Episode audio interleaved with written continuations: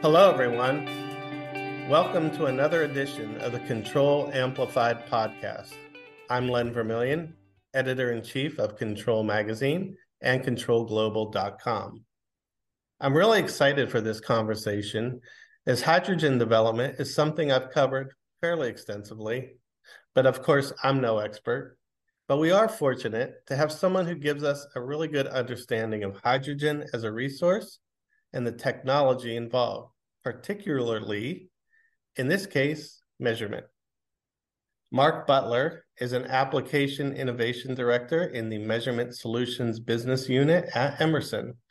He specializes in Coriolis flow and density measurement for upstream, midstream, and downstream energy. So, Mark, thank you for being here. Well, thank you, Len. I'm glad to be with you. All right. So, let's start off with why do we need to measure the flow of hydrogen? Well, um, that's a short question, but there's a, a kind of a long answer. That's uh, fine. because there's more than one reason. There's a lot of different reasons, and um, I'm excited to be involved with a lot of the hydrogen development that's going on right now, and it, it's uh, given me a great opportunity to do so by being part of this uh, Micro Motion Coriolis um, business unit here at Emerson since um, our products can be used through the entire value chain. And so when I say there's a lot of different uh, reasons that we need to be able to accurately measure the flow of hydrogen, it's because I'm recognizing as I learn more and more about the industry as it evolves that there's so many needs um, to be able to facilitate three main functions um, that deliver hydrogen to us as an alternative way of handling energy. The first is production. And so people are using all kinds of different methods, including steam methane reformation, which is the more traditional method, as well as uh, a growing industry around electrolyzers, which uses green energy from wind, solar, and uh, uh hydroelectric and other sources of renewable energy to turn electricity into hydrogen so it can be more easily stored. And so all kinds of uh, measurement opportunities uh, exist in the production side where hydrogen is first being created. Then, once it's there, um, we need to be able to move it um, to get it to where it needs to be so it can be used. And there's all many forms of uh, transportation available to us. It can even be liquefied into a cryogenic state at about 20 degrees Kelvin, which is really, really cold, colder than most cryogenic liquids.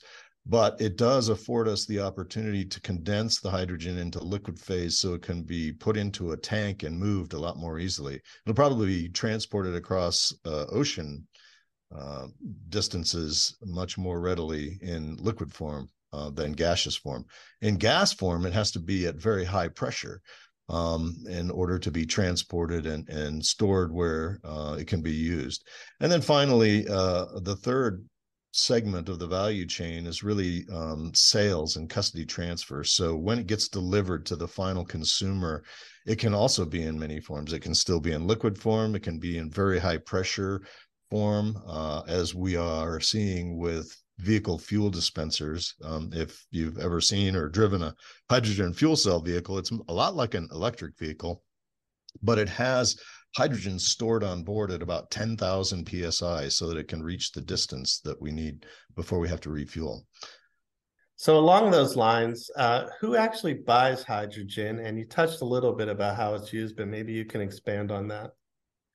Sure, it's bought by many different people. It can be bought by large industries. In fact, um, may surprise a lot of people to learn that large refineries that are refining the gasoline and diesel fuel that so many of us use every day um, use hydrogen quite a bit. It's also used in food production industries. So there's industrial customers, but there are also individual consumers. And one of the more interesting growing areas of an individual consumers is uh, for home heating and cooking. In fact, uh, those of us who are using natural gas already on a natural gas grid may soon start to receive hydrogen blended in with that natural gas because it does mix well with natural gas and we can use all the appliances we already have in our homes in order to uh, combust and burn that mixture and get uh, more uh, value out of the hydrogen that's produced with green energy sources mixed in with our natural gas. I also mentioned vehicle fuel, and that is a, another rapidly growing area where people can refuel their hydrogen fuel cell vehicles with high pressure hydrogen gas and they'll buy those in a dispenser that looks a lot like a gasoline dispenser that most of us are used to seeing at, at the gas station.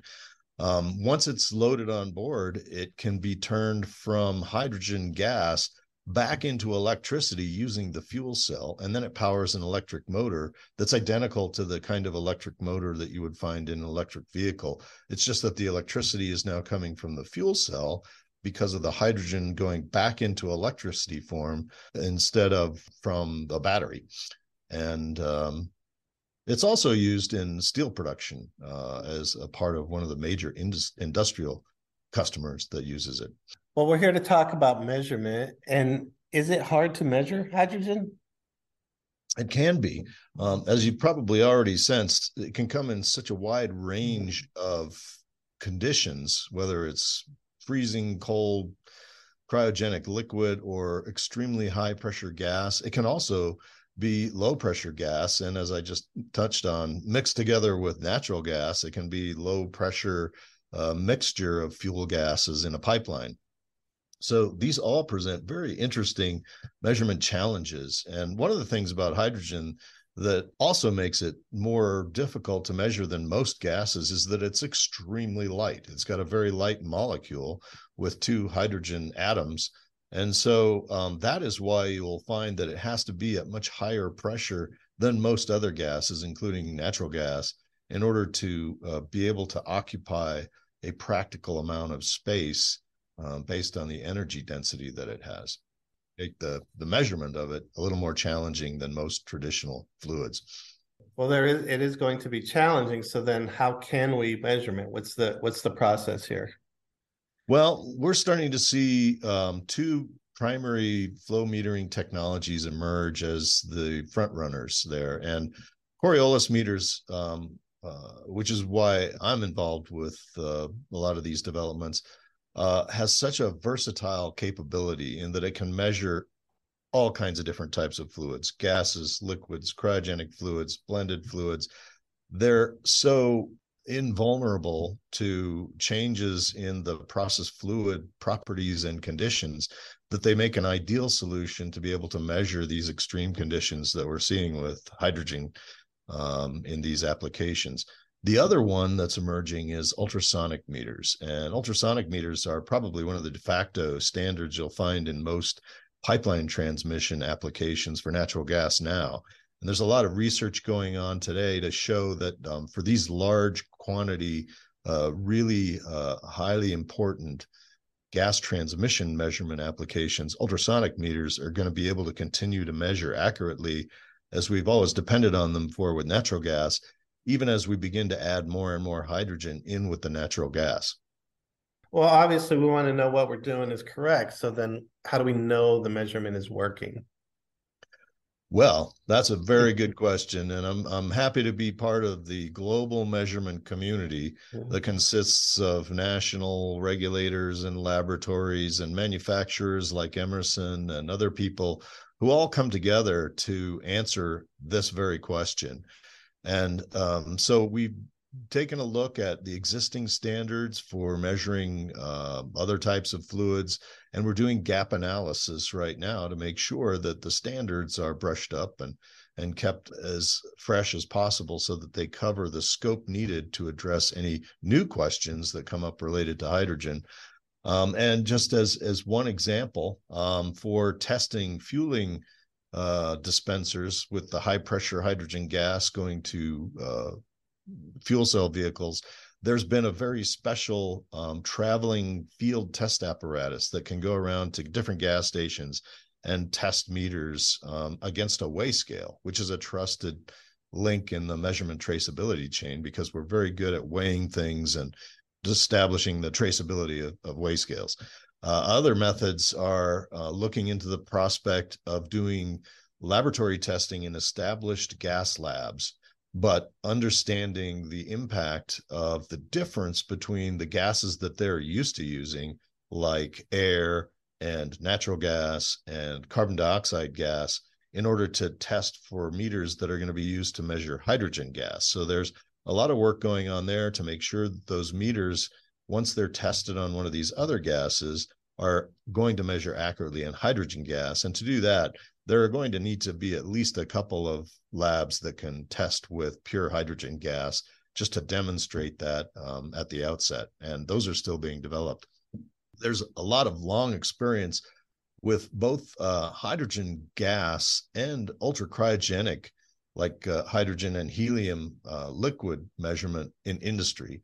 And um, another uh, really compelling um, test method that's been developed is related to the liquefied natural gas, which is cold, but it's nowhere near as cold as liquid hydrogen. So there are existing laboratories for testing cryogenic liquids and also gases of all types. Uh, and so there's already a, a good head start on um, traceable measurement standards and laboratories needed to support this industry as it continues to grow.